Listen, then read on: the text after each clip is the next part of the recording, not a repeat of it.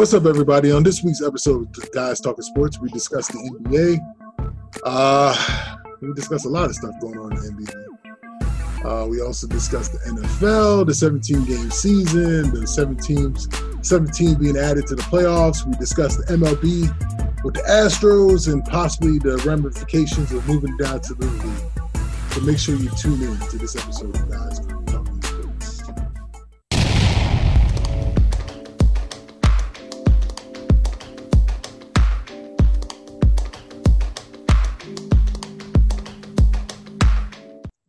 what's up, everybody? Welcome to another episode of Guys Talking Sports. It's your boy A, Big Cat. I'm here, my boys. Well, my boy. We got one that's on temporary assignment, should be joining us shortly. But my man E, he's here. What's good? Oh man, living a day, always living a dream. And as you can see, I'm wearing a hoodie because the brother's too lazy to cut his hair. Well, if, yeah, if I if I pull this back, you see too much of a glare. So I'm gonna just go ahead and just pull this forward. well, you didn't have to tell everybody that aspect. You're too inconvenienced to cut your dome. You ain't got to tell show everybody that one. It's all good. well, you know, I just thought I, I share with the you know with all the viewers out there. They're like, you don't necessarily wear a hoodie, but yeah, today I'm just a little ashamed of my bald spot, so it's all good. You know, father time. He don't he don't chill for nobody. Not at all. You can't see the grays, but I got them. But anyway, man, it's been a crazy, crazy week of sports. You know, we could sit there and talk about MLB. We could talk about the Houston Astros because I sent an article earlier today. I didn't realize that this this type of situation has gone down to the little league now with the Houston Astros, and we're gonna come back to that. I just thought it was crazy that it got down to the little league, but let's talk about the moneymaker, the NFL, the possible CBA with uh, adding 17s to the playoffs and then adding an additional regular season game, but taking back one preseason game. So, what is your thoughts on that? And uh, do you think it's more of a money grab, or do you think it's something that's more worthwhile? Oh, this is strictly about the money. I mean, you got that new NFL TV contract that's like waiting in the pipeline. So the more games that you have, the more meaningful games that you have, the more money it's going to be. So, so from what we understand thus far, um, it's going to be 17 games, but they're going to take one game away from preseason. So it's going to be, in actuality, three preseason games, which in actuality, it's still four preseason games. They're just moving one of the preseason games to an actual regular season game. So, in effect, it's still the same amount of games they would play. They really want to go to 18, but they're trying to nibble and at least work 17. Um, and then with the new playoff format, that if the uh, um, the uh, if, if the NFL, the um, Player Association, does approve, then you're going to sit there and have uh, uh, two additional teams added to the wild card, which means there's going to only be two byes um, going around, except two byes per conference. So they're going to be one bye per conference. So for me, that means what three wild card games in the on a Saturday, three wild card games on a Sunday. So it's more football. So I'm like, it's all with it, but we all know it's about a money grab, and the more money and I think it's going to be about five billion dollars additional revenue added on top of everything. That's why they want to make sure they get this contract in place. So you get the contract in place, trust and believe that NFL TV contract, the new one, which is coming up, is going to be signed soon thereafter because now you're going to have more money because now you have another meaningful game to pay, play. You have an additional um, playoff game. So to me, it's all about the money. It's all about the owners lining their pockets. The question is, is the player association already going to go for that? Because there's been some rumors that not everybody's on board with another regular season game. But if the money's right, Well, do they uh, do they uh, expand the uh, the players roster from 53 maybe to 56 or 57 is one. and I'm sure that's probably not the case. Two, how does it how does it work out in the players' favor as far as making sure they line their pockets correctly? I guess those are my two big questions. And then three, I mean, I guess having one less preseason game and that preseason fourth game, I guess, uh, I guess then do you bring fewer people to camp, or you're just giving the the, ultimate starters and those who you know are gonna make the team just you know they're just gonna have to just worry about just the one preseason game instead of having at least two to get themselves together.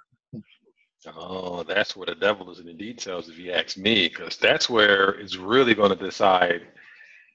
I mean, those are all good, valid questions. I mean, do you going to add some roster spots? I mean, because that's additional week of um, punishment mm-hmm. that you're going to have against all these players. So you might want to tweak the the roster, maybe add on, you know, a, a few additional guys, which means now those um, those deep rounds in the in the um, draft is going to really you know be meaningful because now you're going to have a few more people that you're actually going to have to keep on, or there's going to be some more spots in training camp. So that is a good question. I mean, you would have to consider that. I mean, because it would only make sense because you can't keep the same 53 man roster. I mean, if nothing else, if nothing else, at least you expand the practice squad you know, you, you may not put on as many, you may not have more than 53 players on the active roster, but at least expand your uh, your uh, practice squad to maybe, I think it's currently eight, maybe move it up to 11 or 12 and have those key players available because, you know, the first people that typically go down are linebackers, wide receivers, those who really contort their body and do things and make hard cuts are the one that typically tear the ACLs, their their their uh, their ligaments, or their uh, you know rupture the AC, uh, rupture the Achilles. So I'm hoping those are some of the things that the players are sitting there looking at, like. And then also, if you're talking about five billion dollars more, obviously upping their uh, their salary, but also making it more lucrative to be a, a practice player too.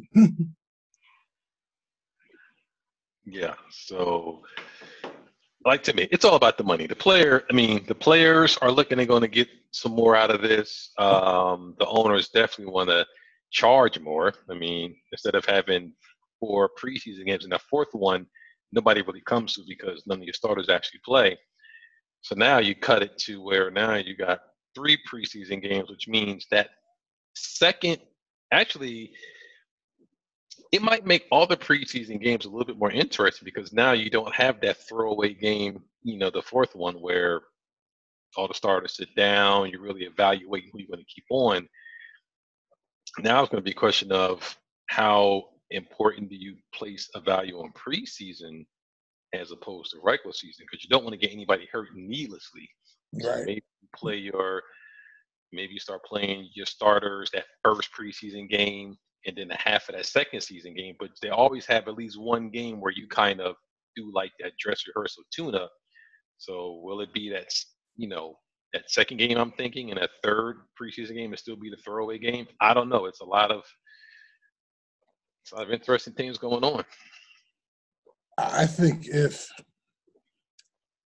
if I'm an owner and I got my my staff, my coaches, and everything, I have to think that you have to beat it into your your team's head that if they're signed, that I understand that this is a business and you guys come into preseason where you're pretty much in shape. But now we're talking about OTAs mean more now. You know, off season preparation means more. You know, now you really, if you were halfway in shape, now you really need to come in shape the starters really need to be like the first game and half of the second game is your preparation now. because we really need to evaluate those that came into the draft and those undrafted free agents to determine whether we want to sit there and actually sign them. So I don't know if you want to go into the third game being with your starters, but then it would make more sense in a sense to have your starters start the game three, because then when you're moving into preseason game four or de facto game one, you know, it's more like repetitious at that point.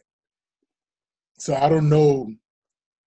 Now that I sat there and I talked it out, like as an owner, do I want to sit there and put my starters in week one, or do I want to get all those guys that you know just kind of wade them out weeks one and two, and then have my guys maybe start weeks week three, but second half of week three, so that they have that continuing, you know, that continuous type of playing from the second half of week three going into the first week uh, game uh, week one. Well, they want to charge money, so they don't want to hurt their prime assets that they're paying all these millions to. So I would assume that game, and, and we're just saying based on the fact that we think the Players Association would actually sign this, but let's say hypothetically that they did. I would assume that your game two would be more like how your game three would be, and then your game three of your preseason would be more so your game four. Now, ideally, they probably would like to have it just uh, at least one preseason game and then run it just like how college football does. But college football, those first two or three weeks is really, in my opinion, all warm up preseason games because all the top guys, most of the time, are playing garbage teams anyway. Yeah, unfortunately, not everybody can sit there and play the Detroit Lions or, or Take the, it on the lines. or the second teams in the league the first couple weeks. So I mean, I, I just don't know how. The only way I can sit there and see that, huh, this is this may seem crazy, but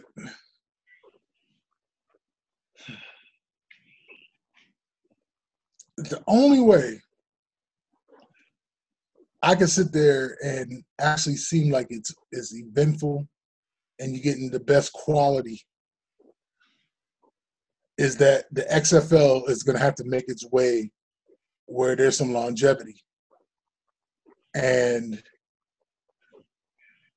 their season may or may not will have to blend into the NFL preseason where those teams can then practice against their affiliates and then get some meaningful meaningful reps, meaningful plays, meaningful time, and kind of go from there.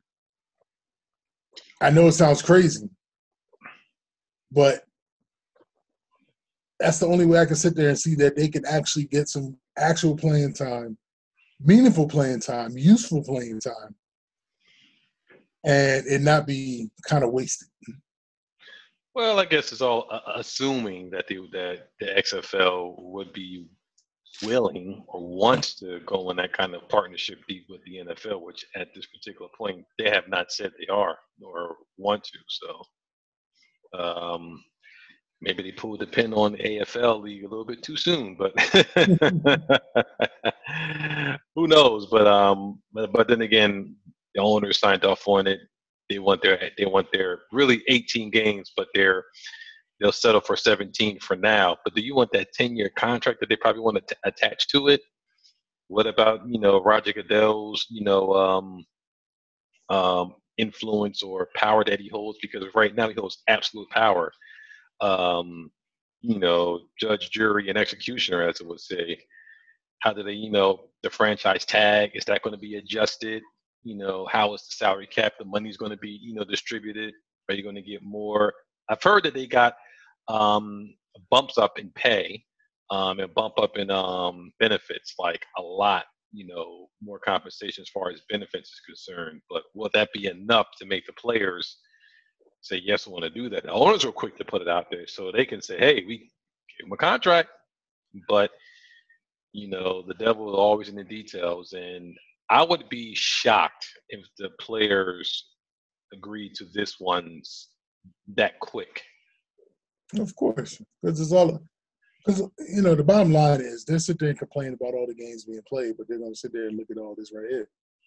You know, when they look at that Skrilla, that cheddar, that Lu, Luciano, that dough, you know, the almighty dollar. you know, they sit there and say, oh, as a league vet or a league minimum, I was getting two million, but now you're gonna bump me up to six.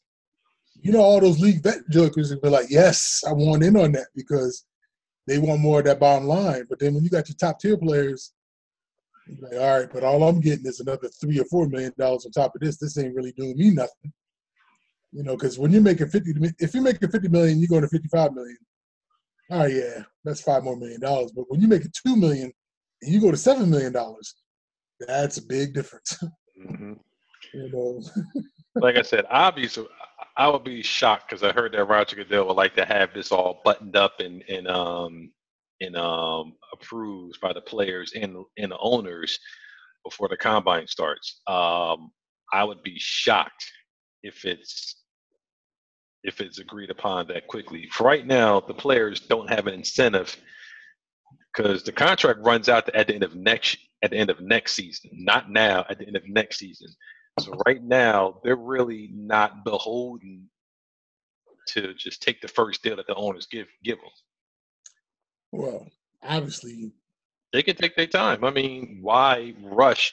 Because they're rushing a contract to you right now because in one hand they're giving you the contract for you to sign in the other hand they're getting that new tv deal in their hands that they want to sign and get the money as quickly as possible but the players in my opinion, there's no need to rush into it. Well, think about it. You're, you're missing the one big element, the one big uh, elephant in the room when it comes all down to this. That CTE element. If players are quick to agree to more money, then to me, they don't really give a damn about the CTE element and everything that NFL is trying to do to kind of combat CTE because they're sitting there and say, obviously this is a big deal, but obviously when they had the opportunity to make more money, they said the hell with the damn CTE. Let's go ahead and get this paper. Hmm. Well, it's all it's all about you know thinking about right now, not thinking about you know tomorrow or next year. It's all about the money you can make right now. And if I was advising players, and I'm not a football player, but I was advising them, I'd just say take your time, read through it, make sure you when you come back with your counter offer, make sure that you have everything that you want in there. Then you're gonna go back and forth. Don't just because Roger Goodell says I want to have this thing taken care of before the combine. No, don't rush into it because you're gonna get sandbagged. Take your time. I agree. And if they don't sit there and make sure that the uh, the past players make sure they're taken care of, especially when it comes to this whole CTE epidemic, and you're not looking for, you know, because if you're not taking care of the past, you're definitely not going to take care of the future. So you got to look back in order to take care of what's going forward. So they definitely need to, like I said, take the time. It's, it's no rush. And NFL, trust me, if they make it 3.5 billion now, the 1.5 billion that they're missing this year ain't gonna hurt them. Because come next year, it'll probably be like 2.5 or three. And so you know, it might be advantageous for the NFL and Goodell on their side to sit there and wait and hold out because the networks know that this is their their cash maker, their money maker. Yeah. Yeah, where, where's the networks going to go? The NFL is, is is king on the block. You ain't going nowhere else to get that kind of you know you know paperback. No.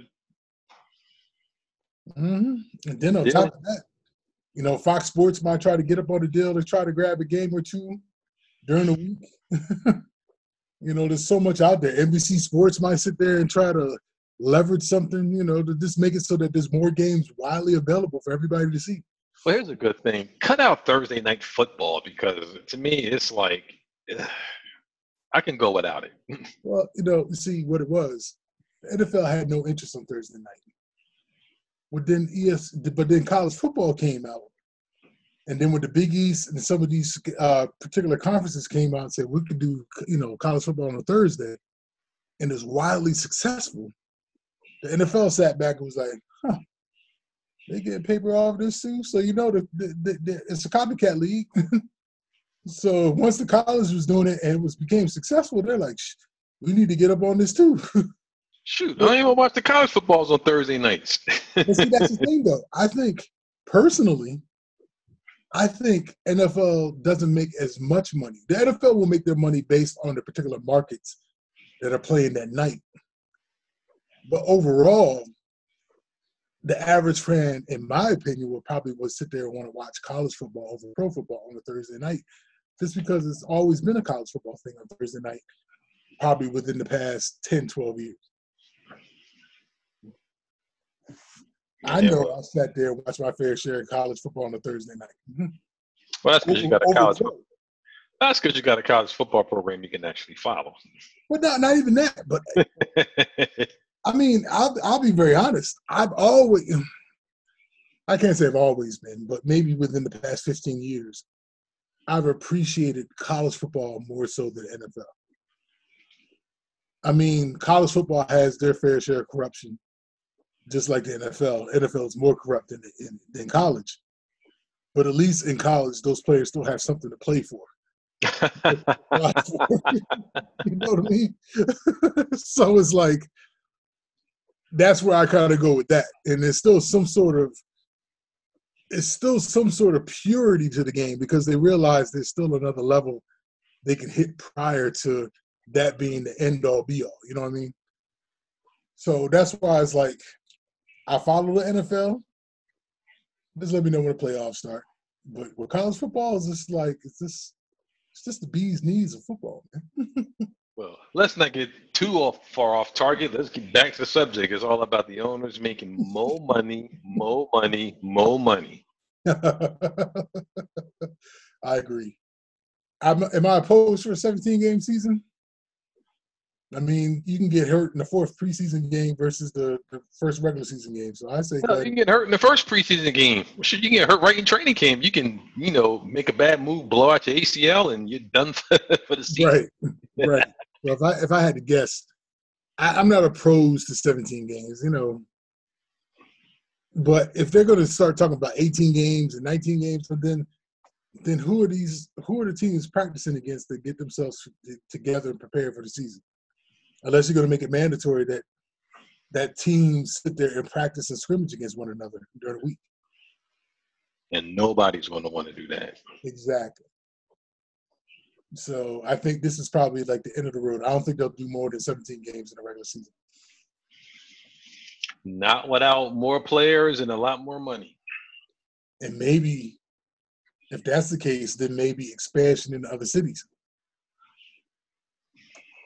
Well, they haven't expanded in a while. but I mean, there's plenty of teams. There's plenty of markets out there that are probably screaming for a professional team, but you probably don't get the the dollars that the NFL is looking for in order to make it viable. I mean, that's no different than all these college uh, conferences don't don't necessarily want to expand because the TV market doesn't make it so that it's worth their value to sit there and add more teams to their conference. So I guess that's where they're going with that too. But if I had to, if I had to, I don't see why they haven't put a team in Hawaii yet. Why not? The whole damn damn country would embrace a, a football team in Hawaii. I don't see why not. It is it's a U.S. state, and they already flirt with playing games in London and friggin' uh, Mexico City. So exactly, exactly. You know, and well, again, we're getting off topic. like I said, it's all about the owners and it's all about money, money. Well, you know, the almighty dollar talks. And when it talks, everybody sits there at, at, at attention and listens intently. So, with that being said, and we know baseball, the elephant in the room, I'm gonna come back to that. All right, where we going? We're going NBA. Oh. And we're going to that that to that uh that shit show we call the Cleveland Cavaliers. and I want to know what your thought was on the firing or stepping down. Was, before I came down, it was the pre the, the pregame show for NBA on TNT for Philly and uh for Philly and Boston. Was, no, was it Philly Boston? No, Philly Brooklyn. And they were talking about Beilein being fired, and Sir Charles was uh, pretty pissed off about Beilein getting fired, and he thinks that those that the players were uh, were pretty much asshats or just just just jerks for getting Beilein fired and whatever, whatever. And the whole thing was that the players were pissed off because they were practicing harder, watching more film, and then obviously the, the big the big thing in the room is when Beilein called them thugs. You know, and he kind of come back and say, I meant slugs. But I mean, hell, just call a spade a spade. They probably were acting thuggish. And, and thug doesn't necessarily mean a black or white thing. Because thug could be thug, could be thug. It doesn't that doesn't distinguish between black and white. you know. But I think that's where the players took exception and then really started to turn on the coach. So with that all being said, what is your take on this whole situation? Do you think Beilein got a fair shake, or do you think he got what he deserved? In spite of the comments that he did make about them being slugs, thugs, we'll, we'll, go with we'll go with thugs because he said exactly what he meant. Mm-hmm. Um, no, he just got brought in this year to coach this team. Um, this is this is first year of season. Correct me if I'm wrong. That is correct. Correct five year contract. This is his first year. And oh, boo hoo, the players are getting all mad because you're practicing a little bit hard. Boo hoo, you're getting, you're crying, you're mad because you got to watch a little bit more film. Boo hoo, you got your feelings hurt because you called your thugs and you probably was playing like shit. Let's call a spade a spade. The Cleveland Cavaliers suck. They suck right now. You don't have a very good team. And because your players, if that is the case, they're crying about more practice time, more field time, it's because you motherfuckers probably need it. But you're getting your money, and the owners are not going to just cut cut bait with you. So they're going to bring in a coach that's going to be a lot more mild mannered, that's going to be a lot more agreeable to the players, someone that's probably not going to hold them accountable, someone that's not going to hold their feet to the fire and treat them like the pampered millionaire bad team that they are. And I'm not up here going to defend, you know, defend the coach because those comments didn't help. Um, but you got to do what you have to do to get the team to play. However, I think he was ill prepared to coach NBA team. His sniffs of Dan Gilbert's bad management once again to the core to to say that this is my team and to get as far as away from the LeBron era, because everybody thought, and he probably did, LeBron was running the show. You went to the college ranks, got the coach out of Michigan, who, by the way, wasn't really posting all that good seasons with Michigan to begin with, but that's neither here nor there. You're going to bring him to coach the Cavaliers, and then those players over there are crying because he's making them probably play like they were still at college. But let's mm-hmm. face it, the team sucks and he needed a little bit more work because a lot of these guys probably didn't deserve to come out the NBA when they did. now, let me bring it all back. Um, like I said, I'm not defending the coach because he was ill prepared to be that, you know, an NBA coach.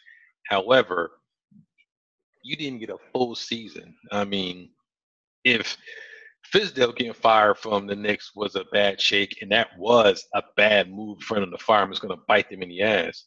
This one was far worse, not because the coach is good, because the situation, the environment that you placed him in, and you kowtow to the players instead of telling them to shut up, play harder, you know, watch more film, and maybe you'll be better. But nope.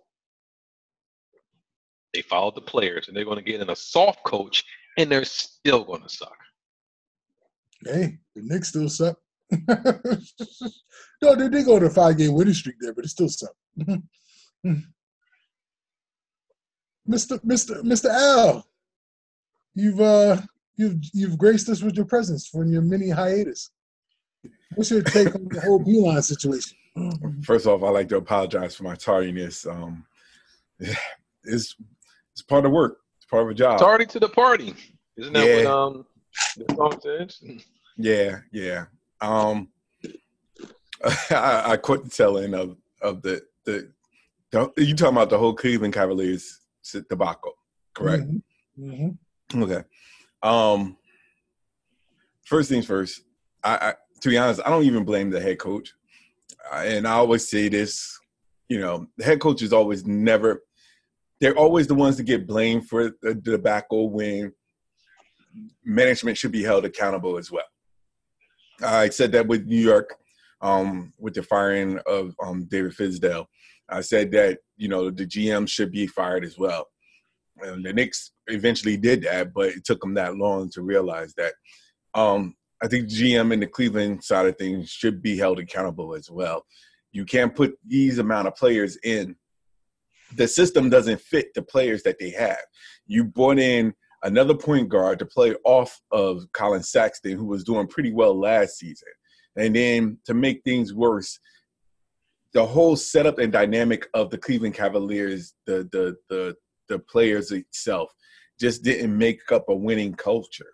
And you bring in a first year head coach who despite you know did everything his coaching majority of his coaching in college ranks bringing them into the nba to get them prepared he's not he wasn't prepared for this and i don't think he's his attitude and his uh, not attitude but his i guess way of thinking wasn't suited for the nba at least not at this stage and the players rebelled from that like bottom line not saying it was a good idea for the players to do it but it just wasn't a, a great fit and you saw that with so many things that was going on like you said with the thug um, comment with Kevin Love being upset, not too happy about, you know, how things were. The whole dynamic about it. Even Andre Drummond, who just got traded to Cleveland, um, was saying that the Cleveland Cavaliers is far worse. This is a worse team than he was with the Detroit Pistons.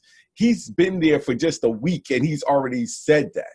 Like for that to be said is just you just just shows the culture of it. So I and the players didn't do themselves a, a, a, a, a, good thing by you know mocking the head coach, you know playing thug music after he called them thugs, playing nothing but thug music every time he's around. I, I read reports about that as well. Um, so it, it, it, you could tell that he wasn't the right fit. He wasn't the right coach at all for this. For those young players, they needed someone who was more savvy, more veteran savvy uh, a coach that would be able to teach them the ropes from an NBA standpoint, not from a college standpoint, because truth be told, they're not playing college ball. So you can't run college plays in the NBA. And that was the gripe that the players had. Uh, well, hold on. I beg to differ. I think you can run college plays in the NBA. Yeah. Some, yes, but it's still from what I was told, the players felt like he was still in a co- a college coaching atmosphere and which in terms goes with the you know not working hard enough and you know taking it you know it but, and i'm not uh, uh, like i said i'm not not like defending them or whatever the case may be. The point the problem i have is just that if it's not the right culture the right fit like that's something that management should be held accountable for. Like you can't make a trade to try and fix something that was already broken. Like you should be held accountable and start new. And I guess that's when they realized that, and they that's when he was relieved of his duties. But have you guys followed Beilein as far as the coach and his style of play? Yes, yes, for yes, especially in Michigan. Yes. Okay. So obviously, and I'm not trying to be a homer. Mm-hmm. The situation that he was the coach of West Virginia prior to going to to Michigan, mm-hmm. and he ran back then he was running that type of style of offense that you know they were jacking up threes left and right. Mm-hmm. Type of team that he was running in West Virginia. Mm-hmm. That's definitely the type of team he was running. yes, and that's the way the style of the NBA is now is now turning to is jacking up threes left and right. No, no, no, without question. But that's why I'm saying I'm not blaming the style of play. I'm blaming management for fitting the wrong pieces into the style of play that he was trying to implement. That's where I'm coming from. Is you you you know that majority of the Cleveland team, not saying majority, but most of the Cleveland team is not known for their shooting. Kevin Love is probably the only person that you would rely on a three point shot. But yet most of them is not relied on for their shooting. So why would you bring in people that you know? You just brought in Andre Drummond. When was the last time he shot a three?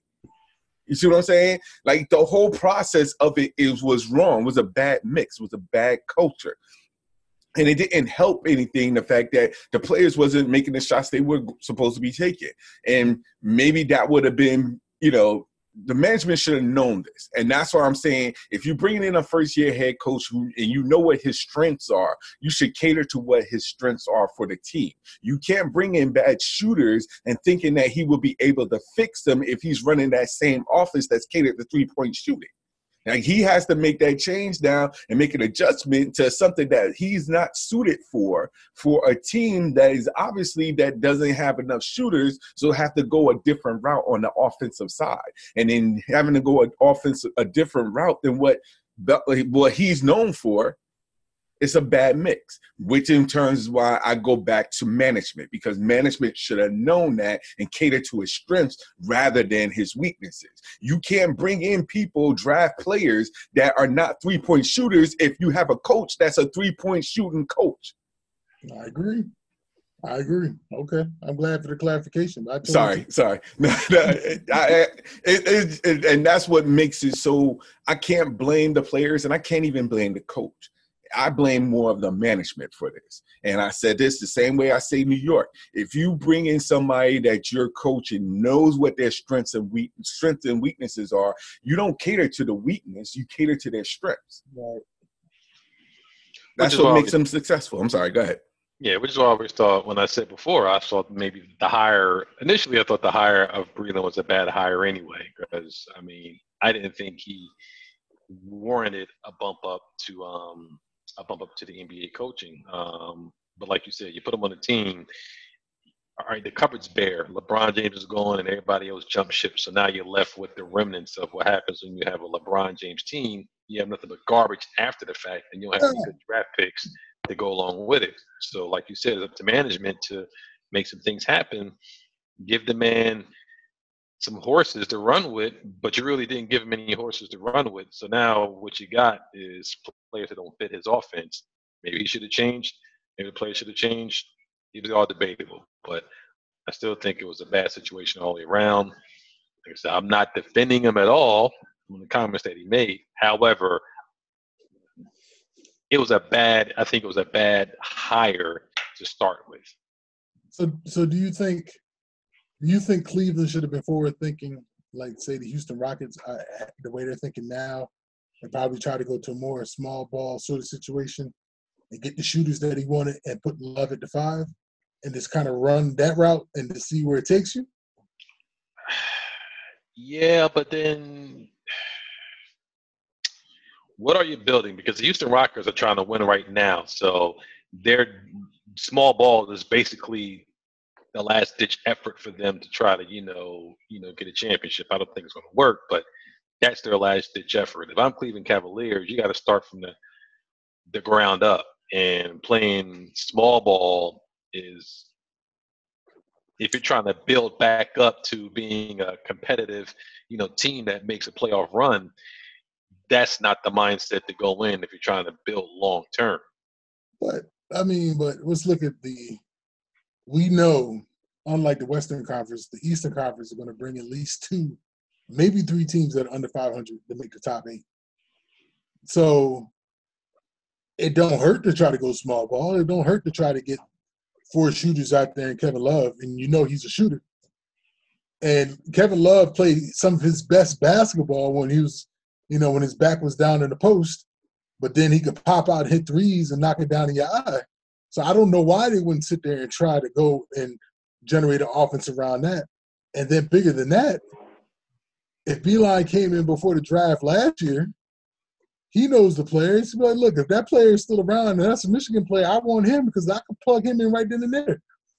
And he's on the cheap. And if it doesn't work out, we just get rid of his ass and bring somebody in. Again, which in terms go back to management. Right. because if coach is saying this is not going to work with the pieces that I have, it's up to management to say, all right, we'll surround you with the pieces that you want to keep. But what's killing is about he wasn't even utilizing Kevin Love as the focal point. Still not using Kevin Love as a focal point. now that Andre Drummond is there, they're using him as a focal point because there was trade talks of them trying to of Kevin Love being traded somewhere else before the trade deadline. He wanted to go to Portland. So you know, it's so many things that like it's it still puzzles me like how Cleveland is. And you're right with Houston because Houston is trying to win now. And that small ball is working for them. And look how management is doing because now they're catering to what is the uh, Houston's strength, which is the three point shooting and the small ball defense. Like just now, they signed Jeff Green and DeMarre Carroll, like two shooters who plays defense. So it it only helps them and strengthens their strengths. Like Cleveland hasn't done anything at this stage to say, you know what, let's cater to this to our team's strengths. And right now, it, that's the reason. That's the difference between management that wants to win and management that doesn't really know exactly what it is that they're doing. I agree. I agree.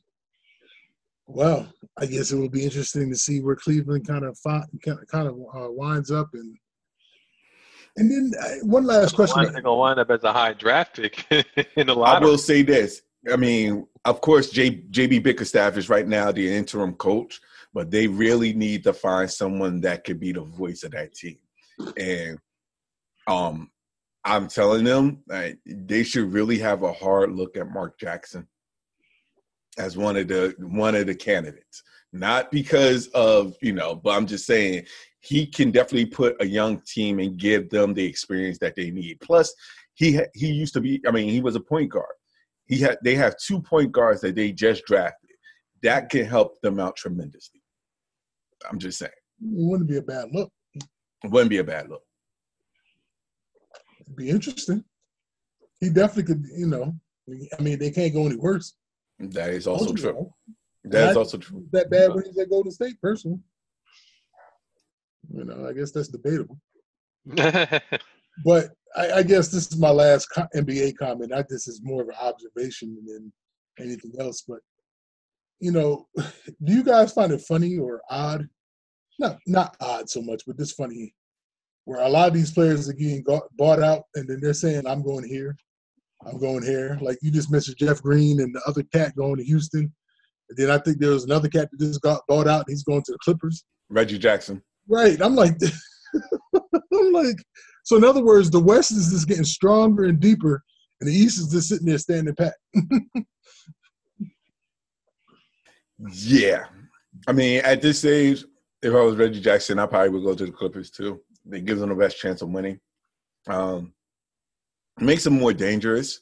I mean, of course, he's going to have to share minutes with Patrick Beverley, of course, but I think that they'll it, somehow they'll make that work.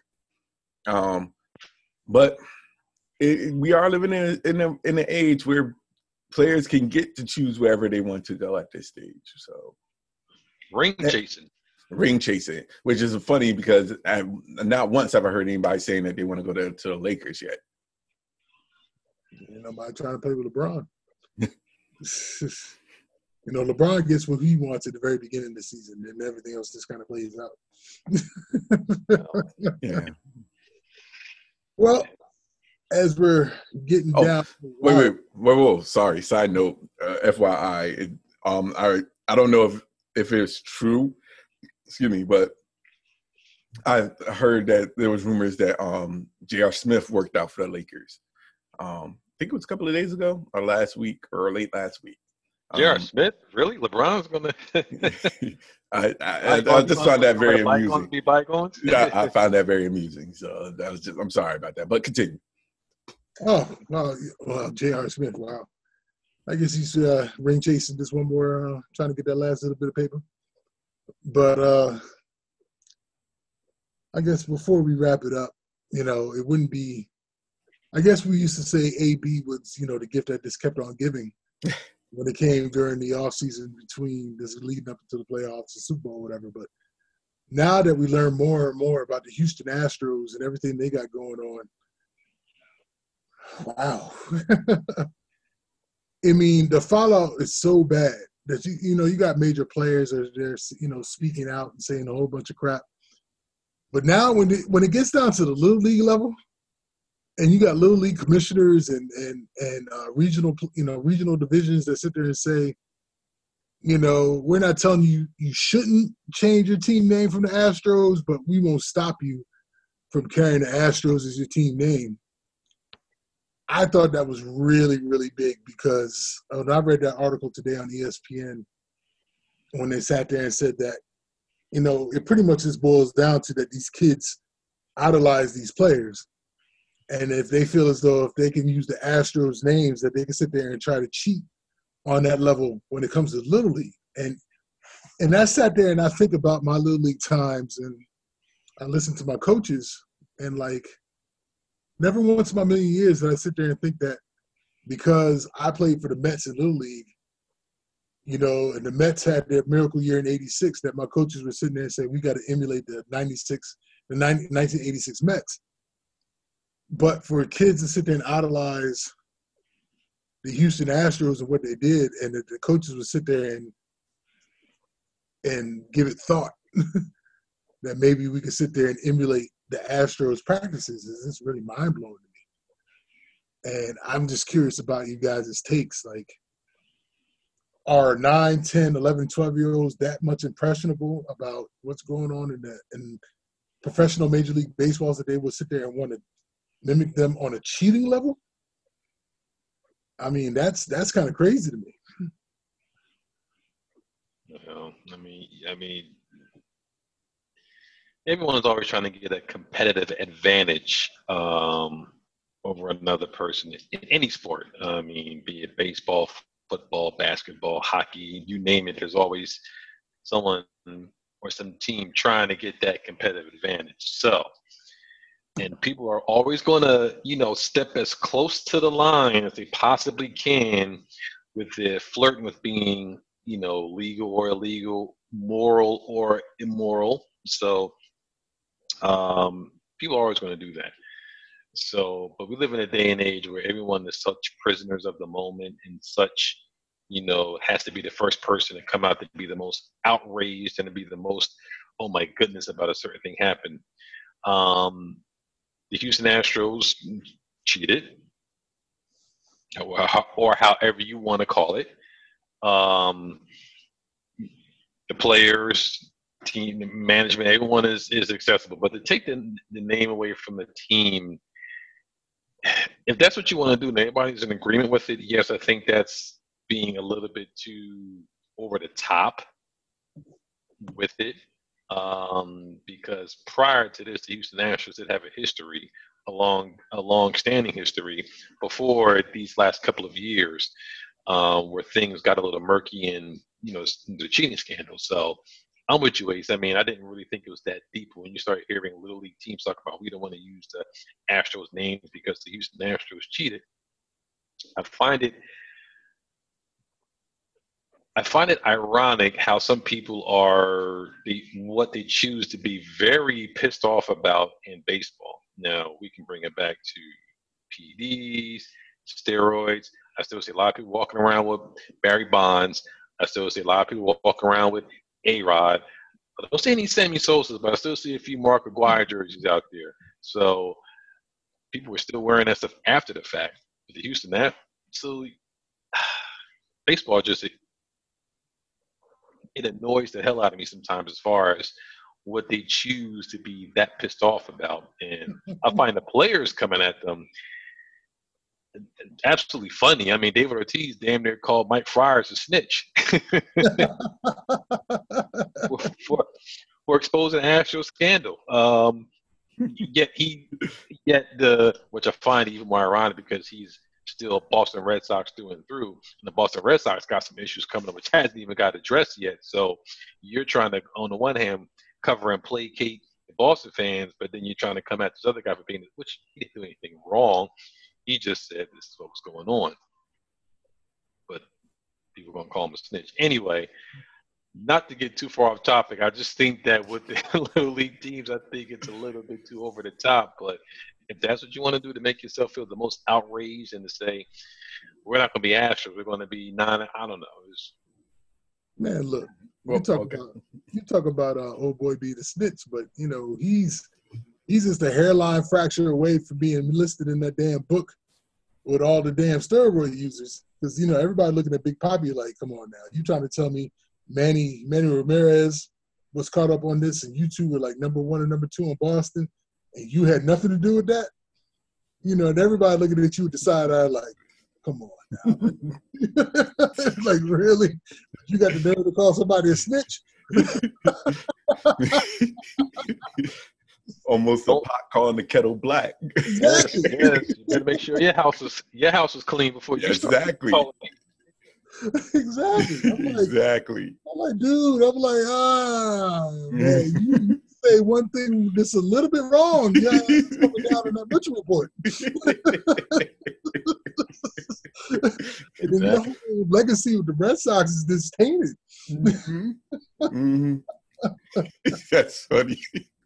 Yeah, and how much of the pitches did you know before you, but, but, but before you uh, bowed out? Because there's an awful lot of times where I've seen some games where you weren't doing anything, and then all of a sudden you just have that one hit that basically just changed the trajectory of the game. But let's say for eight eight innings, he wasn't doing shit.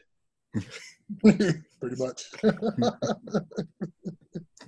And it's funny because you know what? A lot of people are going to be looking at that now, not just with David Ortiz, but just like with players in general. It's like, yo, it seems like every time that, like the first couple of innings, you you know, like first, like you said, the first eight innings you suck, and then the ninth inning, all of a sudden you just started, you know, like you just started coming out of nowhere, just finding your groove. Boom! Like, of people shot homer over to the over to the left field over the green box. exactly, exactly. Like where was this for like the last eight innings? Exactly. People gonna be looking at you side eye like, hmm, hmm. I wonder, I wonder. now, but I'm gonna be honest, and I'm gonna be real quick about this.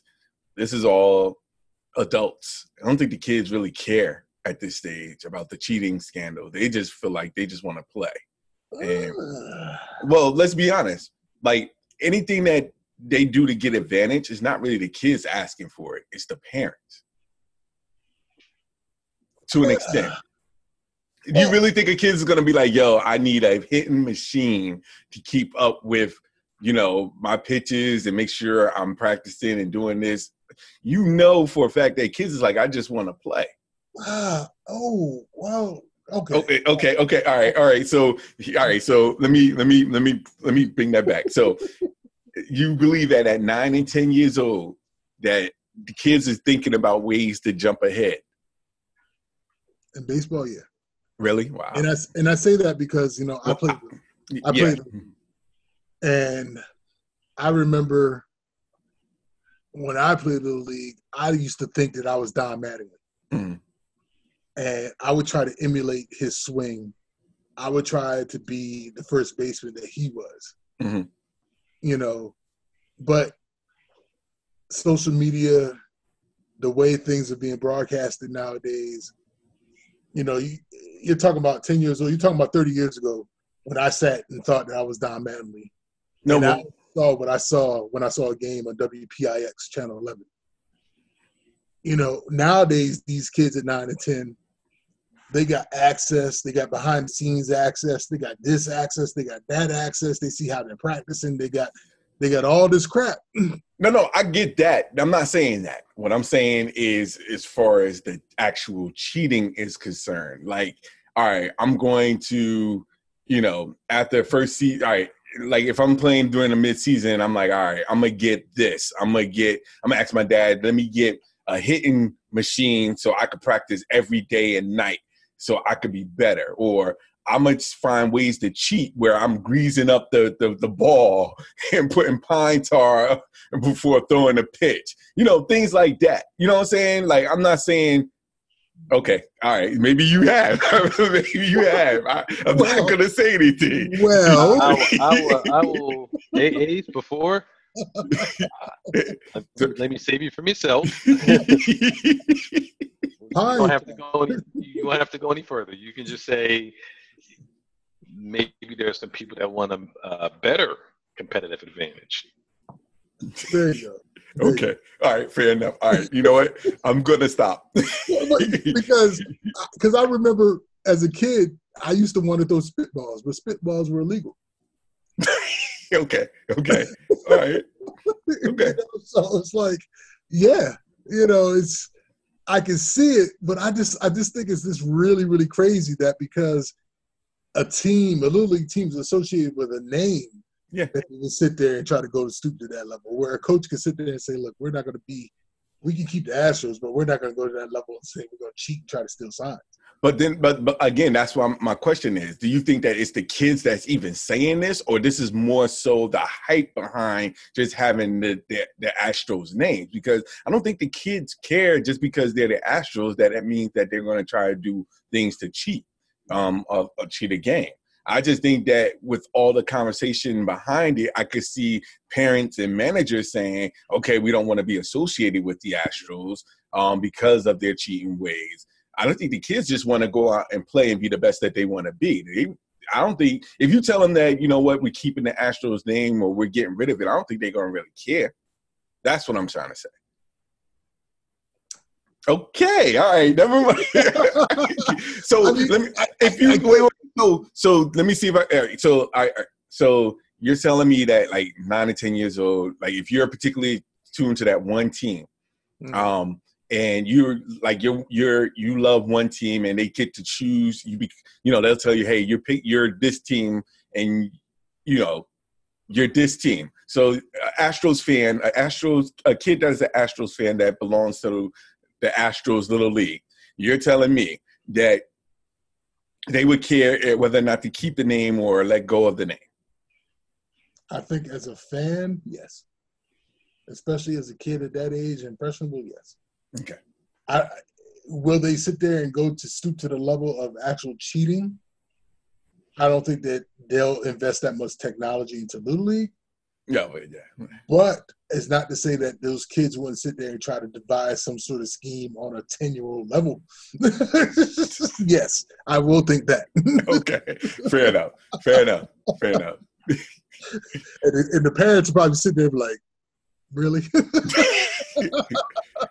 but, it, but, as a, but as an adult, sitting there looking, thinking about a ten year old scheme, like, fuck it, why not? you know what I'm saying? it's like they get asked, like, look, they're ten. Like I knew this wasn't going to work, but you know.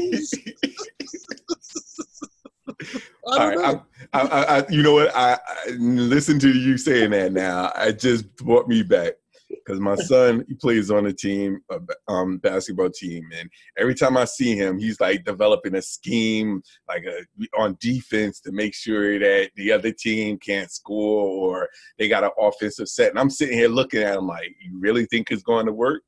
So after hearing what you just said, I I I I, I get it now. Yeah. I get it now. but I, I, guess you know with you know just to kind of ring and all back you know, do I fault those regions, those uh, regional teams, or those particular states or districts that sit there and want to ban them?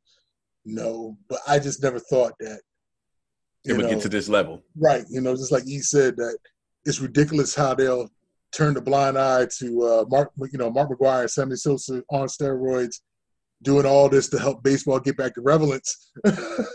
but you get mad they're banging on trash cans because you're throwing a fastball. so I mean, I guess tomato, tomato. I guess when it comes to that situation. uh, major leagues, man, it's it's going to be very interesting when the when the season starts because the commissioner he didn't do anything. I mean, he gave all the players immunity to go after the organization as a whole. So you get the manager, you get the GM, president saying, "Oh, well, we don't think it really mattered that much." Everyone is tone deaf.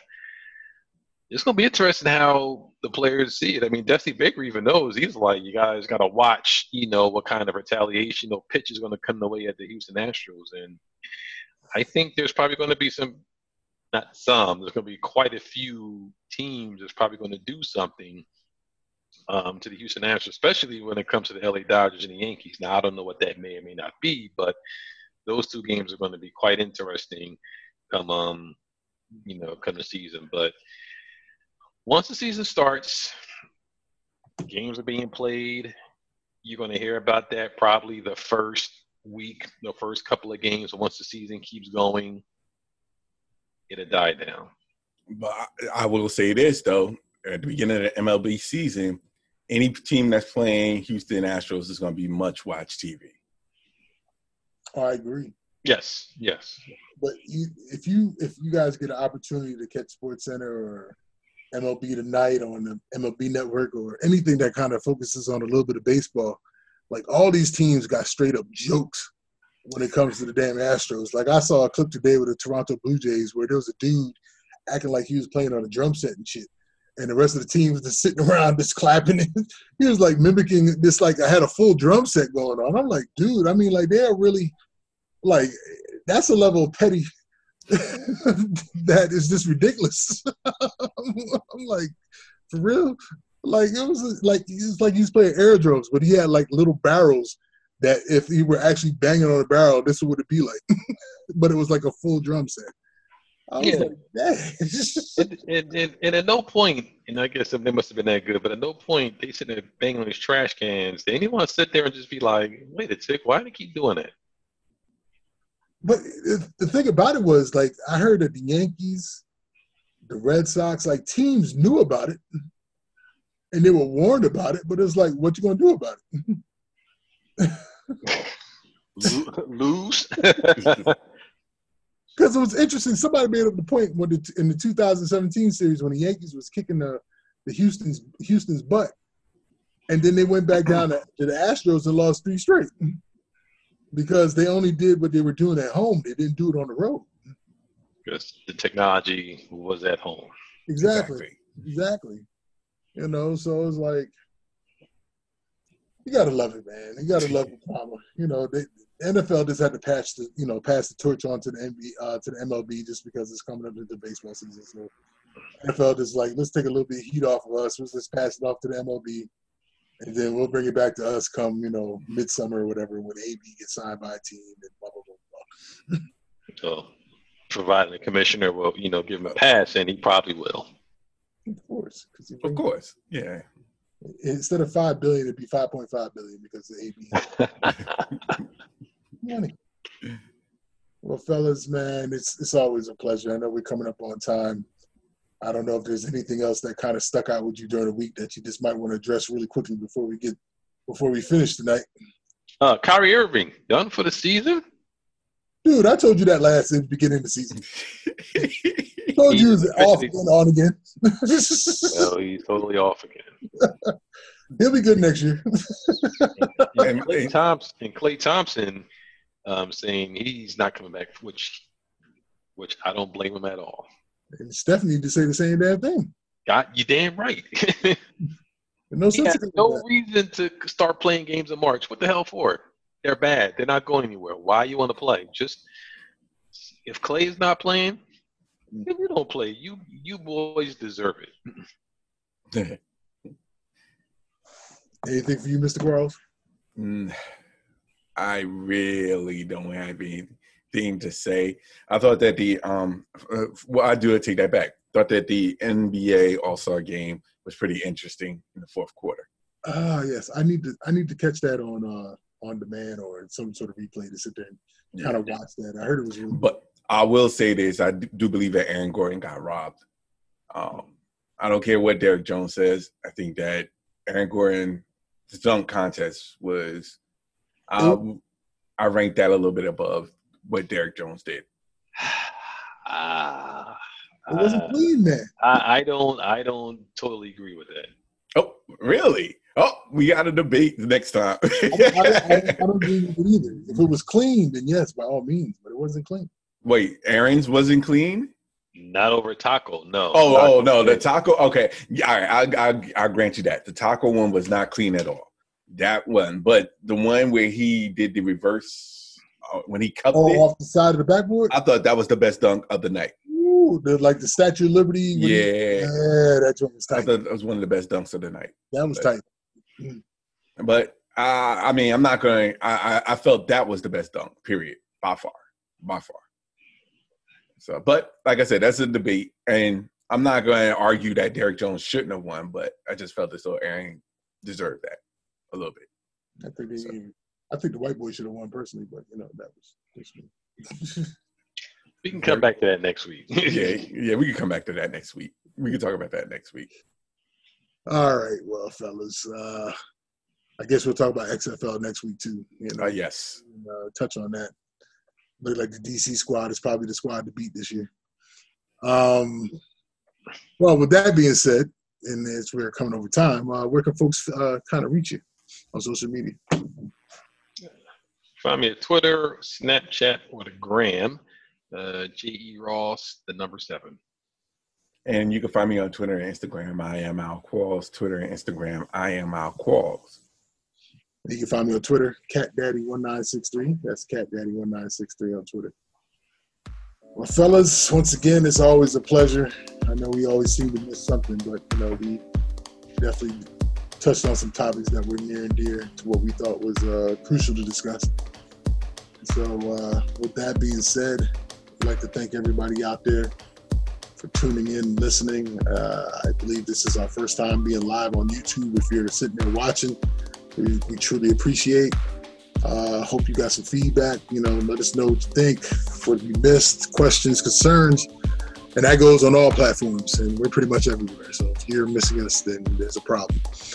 So, with that being said, I'd like to bid a fair due, a farewell, a ole. Until next week, until guys talking sport.